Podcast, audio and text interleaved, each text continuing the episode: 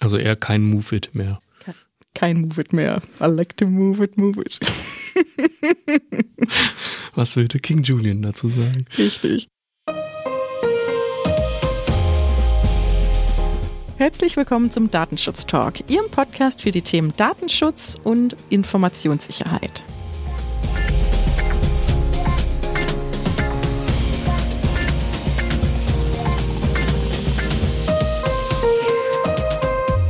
Begrüßen Sie zu einer weiteren Ausgabe unserer wöchentlichen Datenschutz-News. Heute ist der 16. Juni 2023 und unser Redaktionsschluss war wie immer um 10 Uhr. Mein Name ist Laura Droschinski und an meiner Seite begrüße ich heute Gregor Wortberg. Hallo Gregor. Hallo Laura. Schön, dass du da bist. Ich freue mich sehr. Dito. Geht's dir gut? Ja, natürlich. Ich bin bereit für diese Woche. Du bist bereit für die Woche? Ja. Dann sag doch mal, was du so mitgebracht hast. Also vielmehr für die Nachrichten dieser Woche, weil die Woche ist ja schon rum, wie wir wieder feststellen. Es ist Freitag, es ist Podcastzeit. Ich habe mitgebracht Neuigkeiten zum AI Act, dann ein neues Bußgeld aus Italien äh, aus dem Kontext des Telemarketings, mehrere Meldungen zu Google, äh, unter anderem über Street View hin bis zum KI-Chatbot BART und Lesetipps. Also nur vier Themenpunkte heute von meiner Seite. Nur ist gut. Ich glaube, wir kriegen trotzdem die Zeit wieder ganz gut voll, denn ich habe Informationen mitgebracht zu einem Millionenbußgeld für Spotify. Dann weiteres zu einer größeren internationalen Sicherheitslücke und ein ganz interessantes Urteil, zwar schon aus Anfang des Jahres, aber zum Thema Auswertung von WhatsApp auf betrieblichen Geräten. Und am Ende habe ich auch, stimmt, noch einen Lesetipp fürs Wochenende mitgebracht. Deshalb lass uns keine Zeit verlieren. Start doch mal AI Act, es geht weiter. Genau, es hat eine neue Entwicklung gegeben in dieser Woche.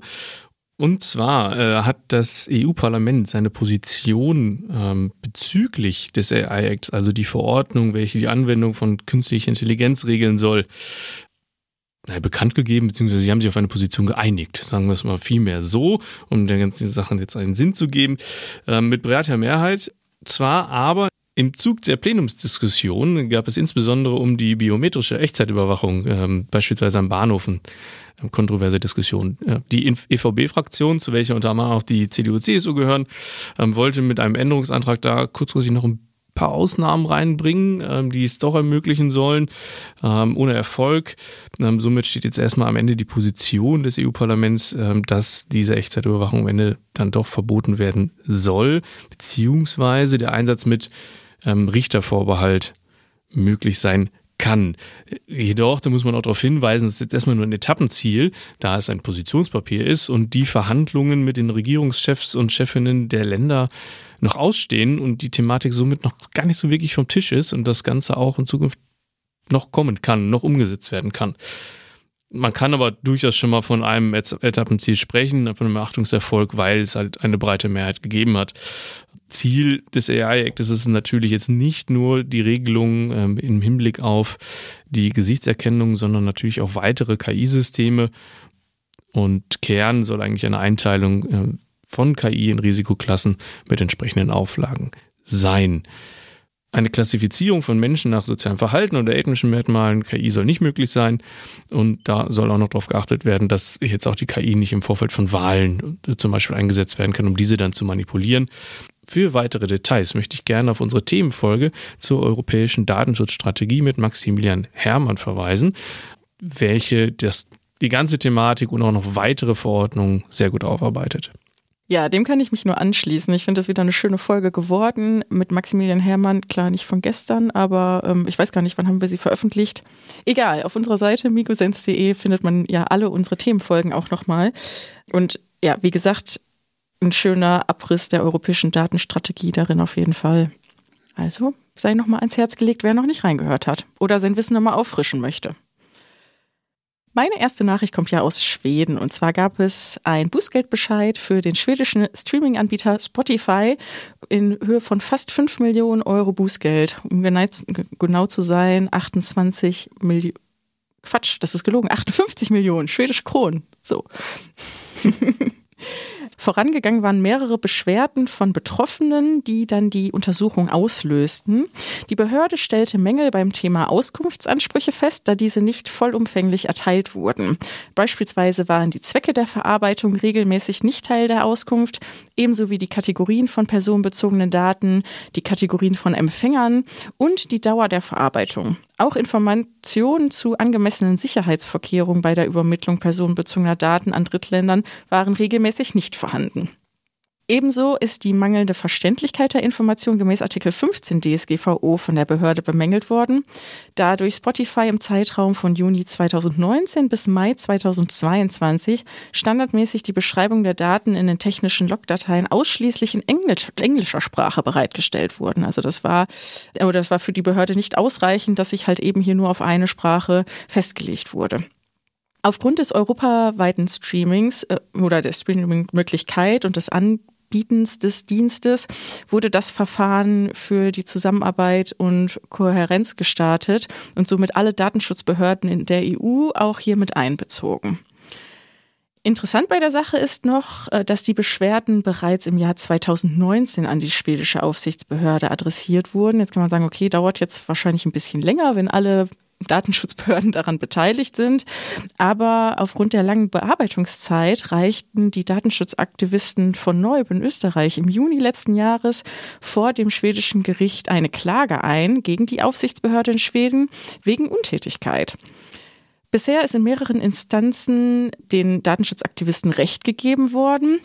Ich muss aber sagen, die finale Entscheidung hier steht noch aus, da sie mittlerweile bereits beim obersten Verwaltungsgericht in Schweden anhängig ist. Naja, vielleicht jetzt so ein bisschen der Grund, weshalb der Bußgeldbescheid jetzt auch endlich zugestellt wurde, um das da vielleicht Beschleunigung reinzubringen. Aber ich glaube, diese 5 Millionen Euro, ich habe kein Gefühl dafür, was sagst du? Tut's Spotify weh? Müssten wir mal den Herrn Eck fragen. Wahrscheinlich nicht. Ja. ja, aber für den Rahmen dieses Auskunftsanspruchs oder dem Nicht-Einhalten des Auskunftsanspruches, ähm, ja, ist das, glaube ich, schon eine ganz ordentliche Höhe. Wie sieht denn so ein Auskunftsersuchen aus? Ist das dann der Spotify-Jahresrückblick? Oder? Wahrscheinlich, deshalb fehlen die ganzen Daten. Ja. Sollte reichen. Ja. So, und die Italiener geben Gas. Die haben Italiener wir schon gesagt Gas. in der Redaktionssitzung. Die ja. sind on fire. Die sind on fire, äh, sehr aktiv und schaffen es auch diese Woche in unserem Podcast, auch in dieser Woche wieder mit einem Bußgeld. Äh, dieses Mal gegen das Telekommunikationsunternehmen TIM in Höhe von ordentlichen 7,6 Millionen Euro. Also wieder kein Kleckerbetrag. Äh, in Bezug auf die letzte Meldung, beziehungsweise auf die Meldung unserer letzten Ausgabe, äh, in welcher wir auch schon über diese Datenschutzrazzia in Italien berichtet haben, ist auch dieses Bußgeld im Kontext des unerlaubten Telemarketing ausgesprochen worden. Und äh, das ist insbesondere auf das On-Fire-Sein, wie du so schön gesagt hast, von der italienischen Aufsichtsbehörde zurückzuführen, weil die sich diesem Problem äh, anscheinend jetzt schwerpunktmäßig annehmen. Die haben auch einen Rundumschlag gemacht, also Tim, würde ich sagen. Die haben mal äh, jede Ecke abgegriffen, die man da so machen kann, um ein Bußgeld zu bekommen. Erstmal ähm, haben sie in der Vergangenheit auch schon häufiger Bußgelder erhalten und anscheinend nicht so wirklich daraus gelernt. Und es hat im Durchschnitt bis zu drei Beschwerden betroffener Personen pro Arbeitstag gegeben. Das muss man Boah, auch erstmal schaffen. Das ist schon eine Leistung. Genau, also wenn man da nicht in den Fokus gerät, weiß ich auch nicht. Im Fokus äh, stehen dann natürlich die Beschwerden über unerwünschte Werbeanrufe über Wochen mit bis zu fünf Kontaktversuchen pro Tag. Und das, obwohl keine Einwilligung vorlag oder betroffene Personen sogar in öffentlichen Opt-out-Listen eingetragen waren oder sogar einen Werbewiderspruch durchgeführt haben. Darüber hinaus äh, wurden Betroffenenanfragen nicht oder verspätet beantwortet und sportlich finde ich auch, eine öffentlich einsehbare Liste mit Telefonnummern von betroffenen Personen wird auch noch direkt veröffentlicht. Das ist auch schön. Man gönnt sich ja sonst nichts, nee. sagt man, glaube ich. So, fast schon Schnapper, die 7,6 Millionen. Echt ordentlich. ja, finde ich auch. Weiter geht's. Eine Sicherheitslücke bei der weltweit eingesetzten Datenübertragungssoftware Moveit hat bereits für Unternehmen in 40 Ländern gravierende Folgen. Vermutungen ähm, des Nationalen Bundesamts für Sicherheit in der Informationstechnik nach sind in Deutschland bereits über 100 Unternehmen betroffen, die mit Datenabflüssen und den damit nun eingehenden Erpressungsversuchen der Kriminellen zu kämpfen haben. Die Gruppierung, die sich die Ransomware-Attacken ja, auf die Fahne schreibt, kann man das so sagen? Stimmt, ja. Wie das so in der Piraterie so ist. Droht nun im Darknet mit der Veröffentlichung der Daten, wenn bis Mitte Juni, ich glaube, die Frist war gestern, keine Kontaktaufnahme durch die betroffenen Unternehmen erfolgt. Ähm, neben internationalen Opfern wie die BBC oder British Airways sind hierzulande unter anderem die Regionalverbände der AHK betroffen.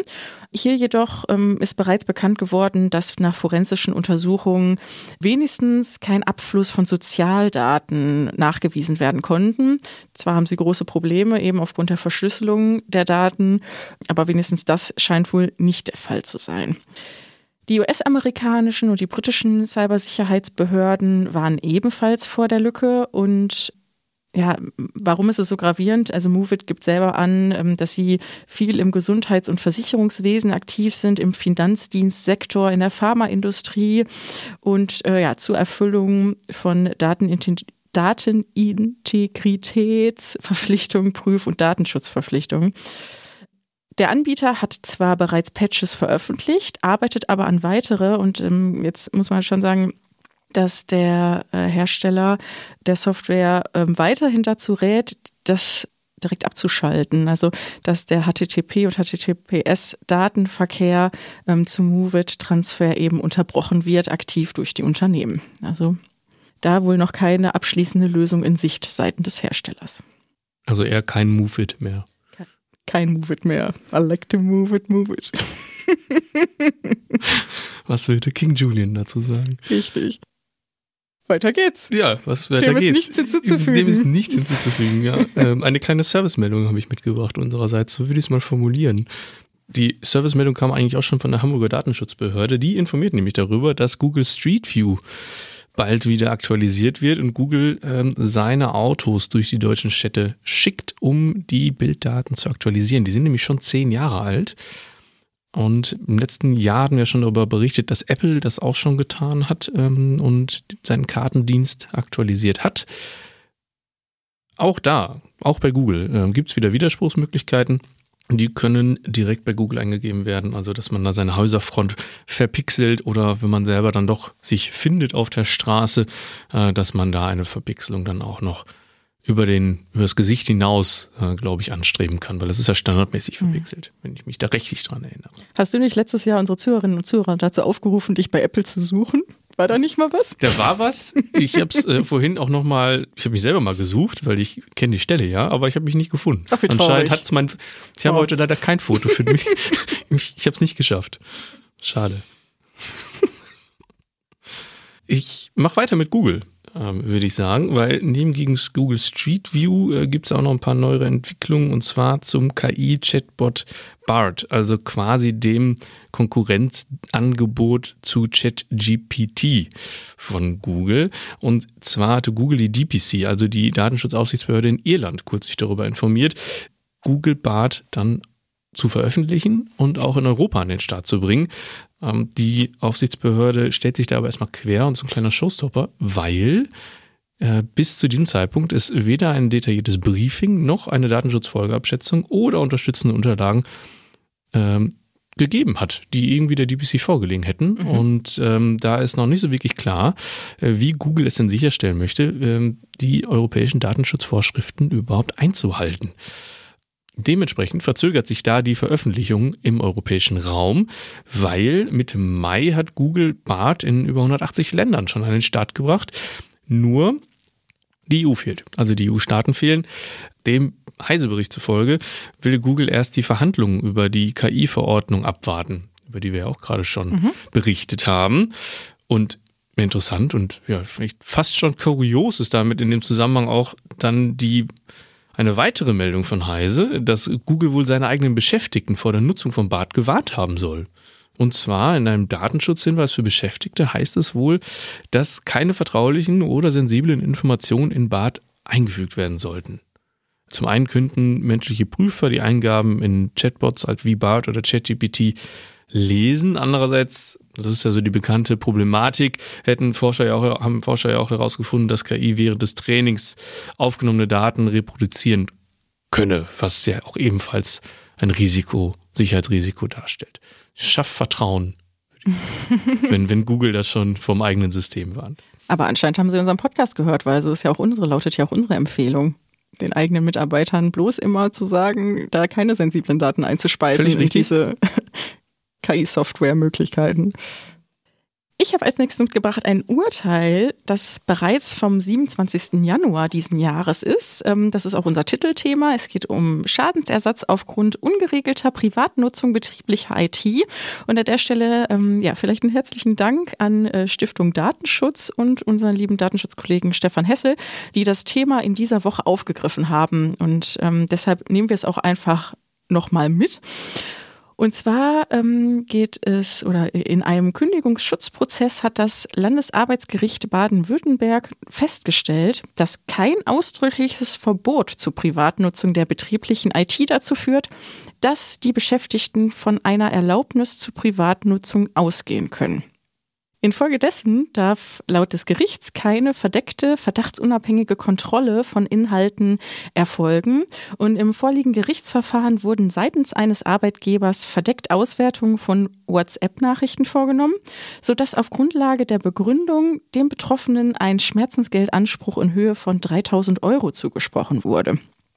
Das Gericht verweist hierbei auf den Verstoß der datenschutzrechtlichen Vorschriften gemäß Artikel 82 Absatz 1 DSGVO und sieht Auswertung von Kommunikation im Fall der Privatnutzung einer ver eine verschärfte Verhältnis Verhältnismäßigkeitsprüfung im Vorfeld als erforderlich an. Ebenso führten nun die Unverhältnismäßigkeiten zu einem Beweisverwertungsverbot in diesem Kündigungsschutzprozess. Der Beschäftigte ist laut Gericht vor Kontrollen zu informieren, um ihm die Gelegenheit zu geben, beispielsweise private Nachrichten vor Einsicht zu schützen und diese eben gesondert abzulegen in Bereiche, wo eben der Arbeitgeber keine Zugriffsmöglichkeiten hat. Ich finde, das Urteil ist durchaus nachvollziehbar, da die private Nutzung betrieblicher IT weitestgehend auch mit Blick auf das Fernmeldegeheimnis von Datenschützern und Behörden ja kritisch gesehen wird. Aber ich finde, umso wichtiger ist es, sich als Unternehmen mit dem Thema auch aktiv zu beschäftigen und auch den Mitarbeitern klare Informationen oder, ja, ich sage jetzt mal Spielregeln mit an die Hand zu geben und so Dinge halt eben nicht unausgesprochen zu lassen. So, kommen wir zu den Lesetipps, Gregor. Ja, genau. Die machen wir auch noch zum Abschluss. Äh, die dürfen natürlich auch in dieser Woche nicht fehlen. Und zwar das Bundesministerium für Digitales und Verkehr hat einen Verordnungsentwurf zum Einwilligungsmanagement vorgelegt. Damit sollen insbesondere die Anforderungen an eine nutzerfreundliche und wettbewerbskonforme Cookie-Setzung klargestellt werden. Grundlage für die Verordnung ist der Paragraph 26 Absatz 2 TTDSG.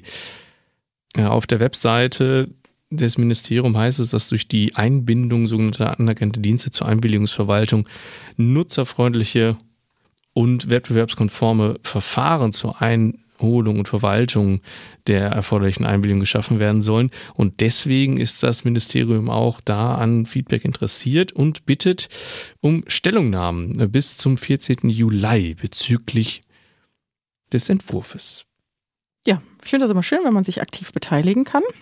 Ja, Absolut. Und dann habe ich noch eine kleine Information am Rande. Wer die Unterbrechung des eigenen IT-Betriebs minimieren möchte und sich mit dem Business Continuity Management befasst aktuell, oder auch so grundsätzlich, dem sei eine Aktualisierung vom BSI ans Herz gelegt, denn die haben im Laufe der Woche im Rahmen ihres dritten IT-Grundschutztages den finalen BSI-Standard 200-4 ähm, zum BCM vorgestellt und den packen wir hier auch in die Show Notes, damit man ja ein etwaiges Notfallmanagement mit dieser fundierten Hilfestellung gut aufstellen kann. Kann nicht schaden. Kann nicht schaden, genau kann nicht schaden, jetzt auch ins Wochenende zu gehen, Gregor, oder? Ja, definitiv. Ja. Liebe Zuhörerinnen und Zuhörer, wir danken Ihnen natürlich äh, wieder für Ihre Aufmerksamkeit, äh, dass Sie unsere Folge wieder gehört haben. Lieber Gregor, danke dir für deine Unterstützung. Ja, es hat wie immer sehr viel Spaß gemacht. Wie immer ähm, verweisen wir natürlich gerne auf unsere Social Media Kanäle oder auch auf unsere eigene Homepage, wo Sie Informationen zu uns finden, aber natürlich auch alle Folgen und wir uns über jeden Kommentar freuen. Mir bleibt nichts mehr, als Ihnen ein schönes Wochenende zu wünschen. Dir auch, Gregor. Danke dir auch. Und bis zum nächsten Mal. Bis bald. Tschüss.